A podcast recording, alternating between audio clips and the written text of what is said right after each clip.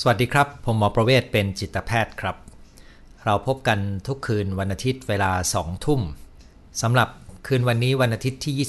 29 พฤศจิกายนพุทธศักราช 2563 เรามีนัดกันในหัวข้อ จะแต่งงานดีไหม ถ้าอายุแตะเลข 4 นะครับ หัวข้อนี้ผมได้มาจากการพบปะผู้คนในวัย 40 กว่า ทั้งผู้หญิงผู้ชายนะครับ แล้ว ก็พูดคุยกันถึง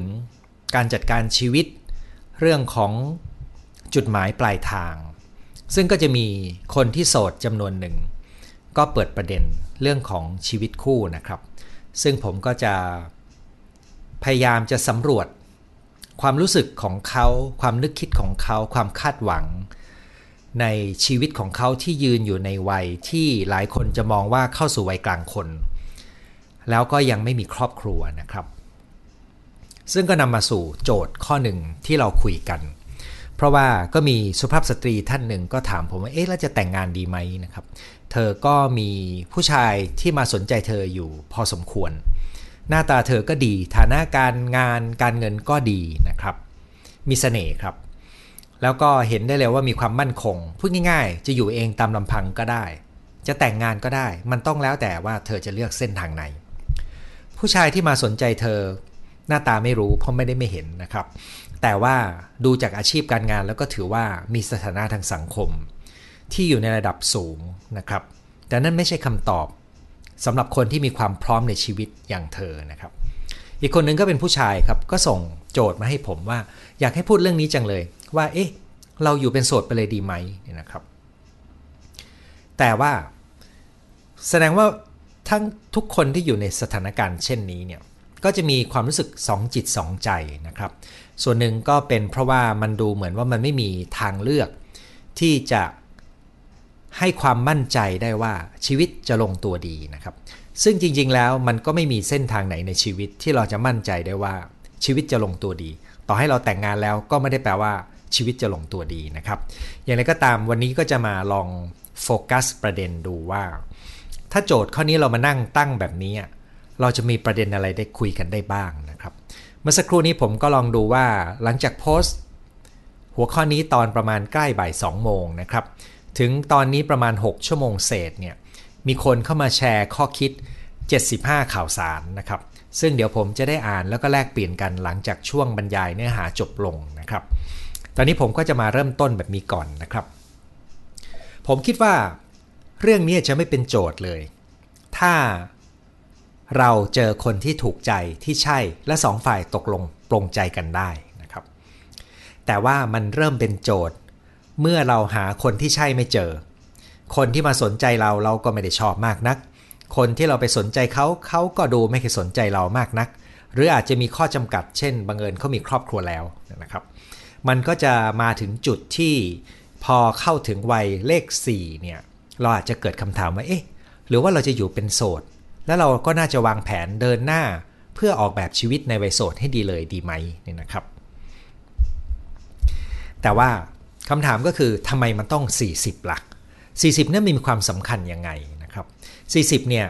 ทั้งผู้ชายผู้หญิงนะครับ จะมีความรู้สึกว่าอายุมากขึ้น ส่วนหนึ่งที่ผมคิดว่ามีผลมากๆ อันนี้ก็เกิดจากประสบการณ์ของตัวเองตอนตัวเลขขึ้นเลข 4 กว่านี่นะครับ ก็คือพอสายตาเริ่มยาวเนี่ยแล้วเราเริ่มมองหนังสือ โดยต้องถือให้ห่างขึ้นนะครับ เราเริ่มตามองไม่ค่อยชัด แล้วเราต้องไปตัดแว่นมาใส่เนี่ยนะครับ ซึ่งก่อนหน้านี้ผมไม่ได้มีสายตาสั้นหรือยาวนะครับ พอวัย 40 กว่าก็ต้องใส่แว่นสายตายาวแบบที่เรียกว่าเป็น progressive นะครับ ถ้าตามัวนี่มันทำให้เรารู้สึกว่าเราแก่ลงนะครับ ขณะที่ผู้หญิงเองพอวัย 40 กว่าเนี่ยก็จะมีการเปลี่ยนแปลงในร่างกาย ตัวหนึ่งที่มีความสามารถตัวหนึ่งที่มีความสำคัญมากก็คือ ความสามารถในการมีลูกเนี่ยจะลดลงนะครับ ในที่นี้ในภาษาทางการแพทย์เขาเรียกว่า วัยเจริญพันธุ์นะครับ ภาวะการเจริญพันธุ์เนี่ยคือความสามารถในการมีลูกเนี่ยก็จะลดลงตามสภาพร่างกายนะครับ ถามว่าถ้ามีลูกในวัย 40 กว่าเนี่ย คนส่วนใหญ่ก็รับรู้กันว่า มันจะมีความเสี่ยงกับการที่ลูกอาจจะมีความผิดปกติ นี่ที่ไม่นับก็คือว่าไม่นับว่าวัย 40เนี่ยเเราจะเริ่มมีเพื่อนหรือคนรู้จักในวัยเดียวกันเสียชีวิต จากโรคต่างๆ ซึ่งก็ทำให้คนวัยนี้เนี่ยเริ่มตระหนักว่าชีวิตเราถึงจุดหนึ่งก็จะเผชิญกับความตายนะครับ การมองเห็นว่าตัวเองมีโอกาสจะตายนี่ถือเป็นความ การค้นพบใหม่นะครับ เพราะคนส่วนใหญ่จะใช้ชีวิตเหมือนกับตัวเองจะไม่ตายนะครับนั้นพอมาถึงจุดที่ตามันเริ่มมัวนะครับ แล้วก็ระบบร่างกายมันอาจจะมีบางส่วนเสื่อมถอย โดยเฉพาะคนที่ไม่ได้ดูแลสุขภาพที่ดีเนี่ย แล้วก็มีคนรู้จักเสียชีวิตในวัยใกล้ ๆ กันเนี่ยนะครับ มันก็เริ่มใจเสียเหมือนกัน แล้วก็เริ่มรู้สึกว่าเขากำลังนับถอยหลัง ทั้งนั้นที่จริง ๆ ชีวิตในคนในยุคปัจจุบันนี้เนี่ย ถ้าใช้ค่าเฉลี่ยของคนไทย ผู้หญิงก็อยู่แถว 80 ปีแล้วนะครับ แปลว่าที่วัย 40 เนี่ย ก็เดินทางมาได้ครึ่งทางนะครับ แต่ถ้าตัดเอากลุ่มที่เสียชีวิตก่อนวัยอันควรไปสักกลุ่มใหญ่เลยนะครับ แล้วถ้าคุณไม่มีโรคประจำตัว แล้วดูแลสุขภาพดี เช่น กินนอนออกกำลังกายลงตัวดีพอสมควรเนี่ยนะครับ ไม่ได้มีโรคประจำตัวอะไรที่ไม่ได้ใส่ใจเนี่ย คุณก็มีโอกาสจะมีอายุยืนยาว มากกว่าค่าเฉลี่ยของคนไทย พูดง่ายๆ อายุจะเกิน 80 ค่อนข้างแน่นี่นะครับ ยกเว้นไปเจออุบัติเหตุหรือโรคประหลาดที่เรายังไม่มีวิธีรักษานะครับ วันนี้ก็เลยกลายเป็นจุดเปลี่ยนสำคัญ ที่ทำให้พอมาแตะแถวเลข4เนี่ยมันดูเหมือนเป็นตัวเลขที่มีความหมายพิเศษนะครับ คนประเภทไหนครับที่จะมีโจทย์แบบนี้นะครับ อย่างที่ผมบอกครับว่า คนที่จะมีโจทย์แบบนี้ก็แปลว่า คนที่ใช่ก็ไม่มาเจอกับเรา เราไปเจอกับคนที่ยังไม่เคยใช่เท่าไหร่นี่นะครับ แต่คนส่วนใหญ่ที่ผมได้คุยด้วยในกลุ่มนี้เนี่ยเป็นกลุ่มที่มีหน้าที่การงานรายได้มั่นคง สถานะสังคมโอเคมากเลยนะครับ สุขภาพแข็งแรงครับ รูปร่างหน้าตาก็ถือว่ามีเสน่ห์ในแบบของตัวเองนะครับ แต่ว่าไม่ได้เจอคนที่ใช่ครับ แล้วคนที่มาชอบก็ไม่ได้ชอบเขานะครับ นอกจากนี้ก็ยังเจอคนที่อาจจะมีประสบการณ์ที่ไม่ดีจากความสัมพันธ์ครั้งก่อนๆหน้านั้นนะครับ เช่น เคยมีแฟนแล้วเลิกกับแฟนแล้วรู้สึกเจ็บปวด แล้วก็อาจจะสูญเสียความเชื่อมั่น ว่าเอ๊ะเราเราเหมาะไหมที่จะมีคู่เนี่ยนะครับ หรือบางคนก็กลัวที่จะผิดหวังซ้ำแต่ตัวนี้ก็เป็นส่วนประกอบนะครับมันก็เลยเป็นช่วงเวลาที่ทำให้เกิดคำถาม แล้วก็การมองถึงทางเลือกของการที่จะอยู่เป็นโสด แต่ถ้าถามจริงๆเนี่ยมันก็ยังเป็นความรู้สึกสองจิตสองใจ อย่างที่บอกครับ ถ้าเจอคนที่ชอบและใช่ ส่วนใหญ่ก็ถึงตอนนั้นก็ไม่ได้คิดแล้วล่ะครับ คราวนี้คำถามถัดมาก็คือว่า ถ้าสมมุติว่าเรามีทางเลือกระหว่างการจะอยู่เป็นโสด หรือเราจะยอมแต่งกับคนที่เขาก็สนใจเรานะ พอจะคบหากันได้ ไม่ถึงกับใช่ อันไหนมันจะดีกว่ากันนะครับ อันนี้แหละก็กลายเป็นตัวเลือกขึ้นมานะครับ คนที่มาสนใจเนี่ยอย่างกรณีที่ผมได้คุยกับคน ที่มาปรึกษานะครับปรึกษาเรื่องอื่นนะครับ แต่เราคุยเรื่องนี้ไปด้วย เพราะว่าเวลาคุยเรื่องชีวิตทุกเรื่องของชีวิตมันสัมพันธ์กันนะครับ ก็พบว่าต่อให้คนที่มาสนใจเนี่ยมีฐานะการงานที่ดีมั่นคง แต่ถ้าถ้าเราไม่ได้ชอบเขาเนี่ยก็จะเกิดเป็นคำถามว่า เอ๊ะ ถ้าจะแต่งเนี่ยมันจะแต่งไปเพื่ออะไรใช่ไหมครับ มันไม่ใช่แต่งเพราะความรักแบบหนุ่มสาวธรรมดา แต่มันแต่งเพื่อหวังผลอย่างอื่นเนี่ยนะครับ แล้วที่สำคัญถ้ามันไม่ได้รักกันชัด การแต่งมันจะเสี่ยงต่อการเกิดปัญหา มากกว่าอยู่เป็นโสดหรือเปล่า อยู่เป็นโสดจะมีความสุขสบายดี มีความมั่นคง แน่ใจว่าทุกอย่างจะลงตัวและอยู่ภายใต้การควบคุมของเราดีกว่าไหมนะครับ แล้วถ้าแต่งไปเกิดไม่มีความสุขทำอย่างไร อันนี้ก็จะกลายเป็นความกังวลที่ทำให้คนที่อยู่ในสถานการณ์นี้เนี่ยตัดสินใจได้ยากนะครับ บางคนก็ยังมีโจทย์ร่วมด้วยครับ คือมีประสบการณ์วัยเด็กที่ไม่ดีนะครับ เช่นเติบโตมาในครอบครัวที่พ่อแม่ทะเลาะเบาแว้งกันเป็นประจำนะครับ หรือพ่อแม่อย่าร้าง และตัวเขาเองก็เติบโตมาในพื้นที่ที่ไม่มีความสุข ก็ไม่มีความมั่นใจในสถาบันครอบครัว กลุ่มนี้ก็จะลังเลนะครับ กลัวว่าตัวเองจะไม่สามารถเป็นพ่อเป็นแม่ที่ดีได้ หรือกลัวว่าตัวเองจะไม่สามารถมีชีวิตครอบครัวที่ดี แล้วก็กลัวว่าจะลงไปในความผิดพลาดในแบบที่พ่อแม่ของเขาเนี่ยมีนะครับดังนั้นก็จะมีเหตุผลที่เขาจะกลัวว่าการแต่งงานเนี่ยมันมีสิ่งอันตรายน่ากลัวรอยอยู่ข้างหน้าเนี่ยนะครับ ก็เกิดเป็นความลังเล ซึ่งกรณีอย่างหลังสุดเนี่ยที่ว่ามีประสบการณ์วัยเด็กที่ไม่ดีเนี่ยนะครับผมจะ พบบ่อยในกลุ่มที่มาเรียนในกรณีของปมค้างใจ หรือแม้แต่ผมก็พบว่าบางครั้งคนที่มีประสบการณ์วัยเด็กที่ไม่ดีเนี่ยบางครั้งก็จะเลือกที่จะไปอยู่ห่างๆครอบครัวนะครับ และการแต่งงานบางครั้งจะเป็นการแต่งเพื่อหนี สถานการณ์ของที่บ้าน แล้วทำให้เขามีประสบการณ์ชีวิตครอบครัวที่ไม่ดีนะครับ พอประสบการณ์ชีวิตครอบครัวของตัวเองไม่ดีในครั้งแรก เช่นแต่งงานแล้วจบลงด้วยการหย่าร้างเนี่ยนะครับ เขาก็จะยิ่งไม่มั่นใจที่จะมีครอบครัวใหม่ ซึ่งก็ทำให้เขากลับมาอยู่ในสถานการณ์นี้ได้นะครับดังนั้นคนวัย 40 ที่กำลังตั้งคำถามว่าจะแต่งงานดีไหมเนี่ยไม่ใช่หมายถึงเฉพาะคนโสดอย่างเดียว ที่โสดมาตลอดนะครับ แต่อาจจะรวมถึงคนที่เคยแต่งงานมาแล้ว แล้วก็เลิกลาง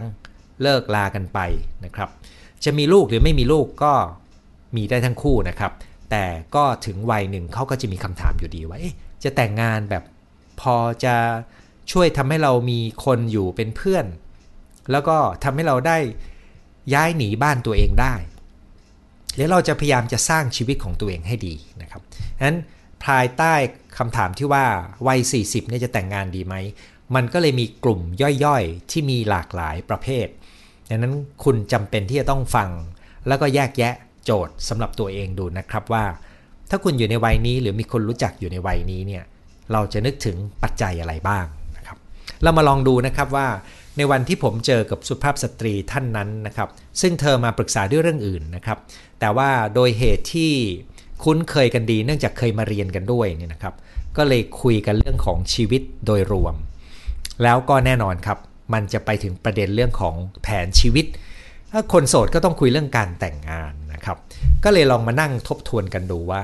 ถ้าเราจะแต่งงานกับคนที่ไม่ถึงกับ ใช่ไม่ถึงกับรักมาก ๆ มันมีความลังเลระหว่าง เอ๊อยู่เป็นโสดมันน่าจะดีนะ แต่งงานมันก็มีข้อดีบางอย่างเนี่ยวิธีดีที่สุดก็คือเราต้องตอบโจทย์ว่า ถ้าจะแต่งงานกับคนที่ไม่ถึงกับรักกันมาก แต่คิดว่าพอจะอยู่กันได้เนี่ยคุณคาดหวังอะไรจากการแต่งงานนั้นนะครับ ความเข้าใจในความต้องการของตัวเอง ก็อาจจะทำให้เราชั่งน้ำหนักได้ดีขึ้น ผมก็เลยใช้เวลากับเธอลองลิสต์ลองทำรายการแบบคุยกันเร็วๆเลยนะครับ วันนั้นประเด็นนี้คุยกันไม่เกิน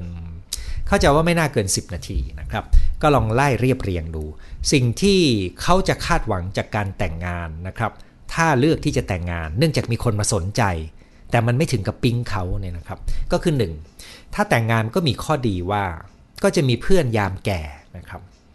มันดีกว่าอยู่คนเดียว อันนี้ก็เป็นความต้องการพื้นฐานของมนุษย์ แต่ในวงเล็บครับ ถ้าเข้ากันได้ และเป็นเพื่อนที่ดีต่อกันนะครับ ซึ่งก็แปลว่า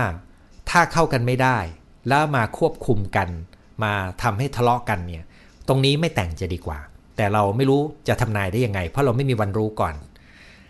ดังนั้นอย่างน้อยที่สุดเราก็ตระหนักว่าเราอยากได้คนที่จะเป็นเพื่อนยามแก่นะครับ อันนี้ก็จะทำให้เราดูเกณฑ์ นิสัยใจคอของคนคนนั้นนะครับ เช่น ถ้าเขาเป็นคนเจ้าขี้เจ้าการขี้จุกจิกขี้งอนนะครับเเป็นคนที่สมบูรณ์แบบนะครับ เป็นคนขี้บ่นนะครับ พวกนี้อยู่ด้วยแล้วก็จะไม่ใช่เพื่อนที่ดีในยามแก่นะครับสองคือเขาก็หวังว่า ยามเจ็บป่วย ก็จะได้มีคนช่วยกันดูแล ช่วยกันดูแลก็คือ 2 คนอยู่ด้วยกัน ก็ช่วยกันดูแลนะครับ ใครป่วยอีกฝ่ายหนึ่งก็ช่วยกันดูแลนะครับ ซึ่งอันนี้ก็มีความอุ่นใจ แต่มีเงื่อนไขในวงเล็บเหมือนกันก็คือ แต่อย่ามายุ่งกับเรื่องการเงินของเรา ทั้งนี้ก็เพราะว่าเวลาที่คนทำงานไต่เต้าสะสมเงินนะครับเป็นของตัวเองเนี่ยส่วนใหญ่แล้วในวัยนี้จะเริ่มมีแผนการเงิน แล้วก็แผนการเงินในวัยเกษียณของตัวเองนะครับนั้นถ้ามีอีกคนหนึ่งเข้ามาเนี่ยแล้วมายุ่งเรื่องการเงินของเรา หรือมาสร้างปัญหาการเงิน หรือมีหนี้มาให้เราช่วยแก้เนี่ย อันนี้มันจะทำลายความสุขของเราในก้าวถัดไป ในช่วงวัย5-60 ตอนเกษียณเนี่ยนะครับ นั่นก็มีเงื่อนไขยอยู่ในใจ คือมาเป็นเพื่อนยามแก่ มาช่วยกันดูแลยามเจ็บ แล้วก็อย่ามายุ่งเรื่องการเงิน คือต่างคนต่างควรจะต้องมีความมั่นคง แล้วก็เลี้ยงตัวเองได้ มาอยู่ด้วยกันก็เป็นเพื่อน มีคนเคยส่งมาบอกผมว่า เป็นเพื่อนช่วยกันไปเที่ยวด้วยกันก็ยังดีนี่นะครับ อันนี้ก็เป็นเพื่อน ซึ่งคุณสมบัติของการเป็นเพื่อนที่ดีเนี่ยจริงๆ เราต้องรู้ว่าความยืดหยุ่น ความเข้าใจกัน ทัศนคติในเรื่องต่างๆ การให้เกียรติให้พื้นที่ต่อกัน ไม่จุกจิกจู้จี้ก่อต่อกันเนี่ยอันนี้จะกลายเป็นฐานที่สำคัญมากของการเป็นเพื่อนที่ดีนะครับ นอกจากนี้การอยู่ด้วยกันเวลาแต่งงานกันนะครับ มันก็ยังให้ความรู้สึกอุ่นใจนะครับ โดยเฉพาะสำหรับสุภาพสตรีก็อาจจะรู้สึกมันมีความรู้สึกปลอดภัยมากขึ้น อย่างไรก็ตามในสังคมโลกยุคปัจจุบันนี้เนี่ยมันมีระบบที่จะมาชดเชยได้ ซึ่งเดี๋ยวเราจะเราคุยกันดูนะว่าถ้าไม่แต่งเนี่ยเราจะมีอะไรมาชดเชยสิ่งเหล่านี้ได้บ้าง นอกจากนี้ก็อาจจะมีคู่เพื่อให้มาช่วยเหลือสิ่งต่างๆ ถ้าเป็นผู้หญิงก็อาจจะหวังว่าผู้ชายจะมาซ่อมแซมของในบ้านนะครับ แต่ถ้าผู้หญิงซ่อมแซมของเองเป็นก็ไม่ต้องหวังพึ่งผู้ชายก็ได้ ถ้ามีผู้ชายก็อาจจะหวังว่าผู้หญิงอาจจะมาช่วยดูแลเรื่องอาหารการกินแบบมาช่วยกันหน่อยนะครับ แต่ถ้าผู้ชายมีเงินสั่งอาหารการกินมาเอง หรือทำเองกินเองเป็นนะครับ อันนี้ก็ไม่จำเป็นที่ต้องหวังพึ่งกัน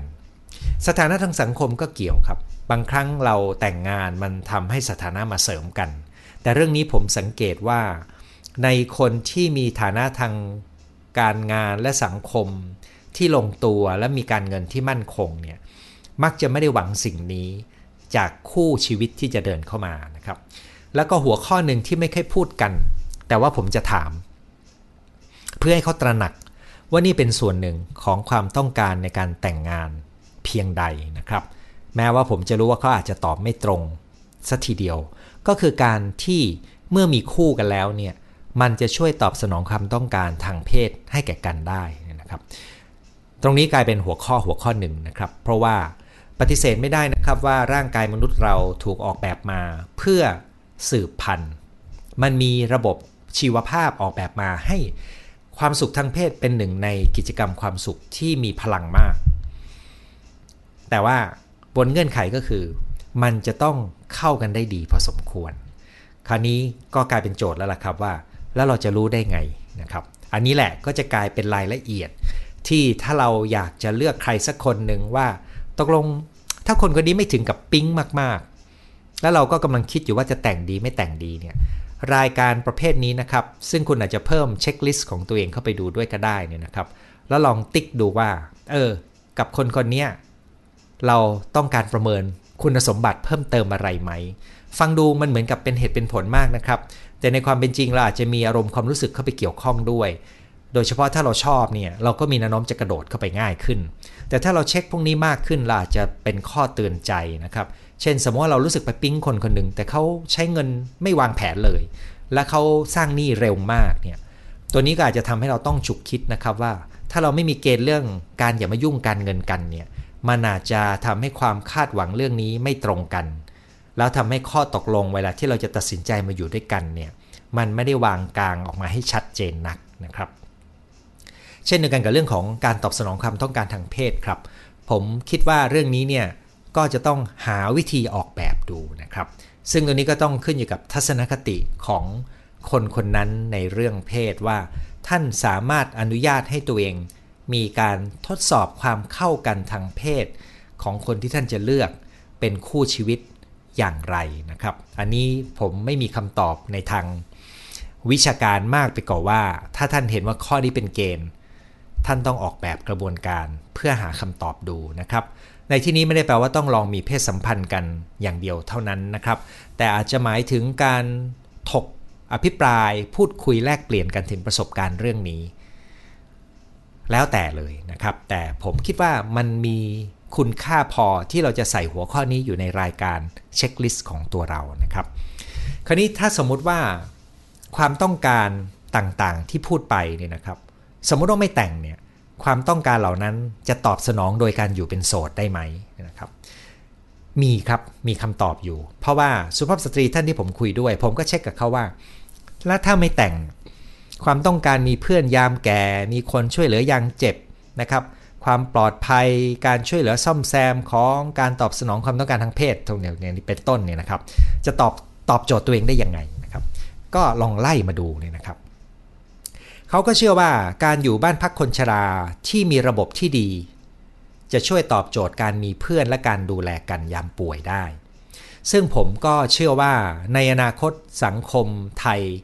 จะมีบริการแล้วก็มีการเพิ่มคุณภาพของบ้านพักคนที่มีอายุมากขึ้นมากขึ้น ที่มีระบบที่ดีนะครับ อย่างล่าสุดของอผมเข้าใจว่าเป็นกรมธนารักษ์กับ ทางรามาธิบดีก็สร้างพื้นที่ที่มีที่พักทั้งของคนสูงอายุในที่นี้ถ้าจำไม่ผิดรู้สึกจะอายุ 58 ถึงจะเข้าไปร่วมลงทุนได้และอยู่ได้ตั้งแต่ 60 นะครับ ถ้าจำไม่ผิด แล้วก็ต้องแข็งแรงดีก็จะอยู่โซนนี้พอเจ็บป่วยก็จะอยู่อีกโซนหนึ่งนะครับ แล้วก็อยู่ใกล้หมอเป็นที่ธรรมชาติ ดังนั้นก็จะมีเพื่อนนะครับมีคนดูแล อันนี้ก็แปลว่า ถ้าเราไม่แต่งมันมีระบบดูแลครับ แต่เราต้องมีการเงินเตรียมตอบโจทย์ ซึ่งระบบรัฐที่ดีก็ควรจะเตรียมสิ่งนี้ให้ในแบบที่ ไม่ต้องมีเงินเยอะก็สามารถหาบริการแบบนี้ได้นะครับ แต่นั่นเป็นเรื่องที่สังคมไทยกำลังจะต้องปรับตัวนะครับนั้นถ้าคุณจะอยู่เป็นโสด แล้วก็จะหาเพื่อนยามแก่ มีคนดูแลยามเจ็บ คุณก็ต้องหวังพึ่งระบบการดูแล ผู้สูงอายุในที่มีระบบที่ดีนะครับ จากนั้นคุณก็ต้องจัดการการเงินของตัวเองให้ดี เพื่อพร้อมที่จะ จะจับจ่ายใช้สอยนะครับ เรื่องของความมั่นคงปลอดภัยเนี่ยก็ต้องอยู่ในที่พักอาศัยที่มีระบบความปลอดภัยที่ดีนะครับ ถ้าสามารถมีบริการช่างมาซ่อมซ่อมแซมสิ่งของจุกจิกได้ ในแนวคล้าย ๆ กับคอนโดมิเนียมทั่วไปที่จะมีคนมาซ่อมมีช่างประจำนะครับ หรือถ้าไม่ใช่ก็มีศูนย์บริการที่เรียกช่างมาซ่อมแซมของในบ้านได้ พื้นที่ไม่ต้องใหญ่นะครับ สถานะสังคมก็ถ้าไม่แต่งงานก็คงต้องสร้างเอาเอง หรือไม่ก็ต้องไม่ไม่ต้องไปสนใจมันละครับ เพราะว่าพอถึงจุดหนึ่งเราก็ไม่ต้องการสถานะทางสังคมแต่อย่างใดโจทย์ที่จะยากและอาจจะท้าทายหน่อยหนึ่งนะครับ ก็จะเป็นเรื่องของการตอบสนองความต้องการทางเพศนะครับ ซึ่งถามว่ามีวิธีตอบสนองไหม มันก็มีการตอบสนองความต้องการทางเพศได้หลากหลายรูปแบบมากครับ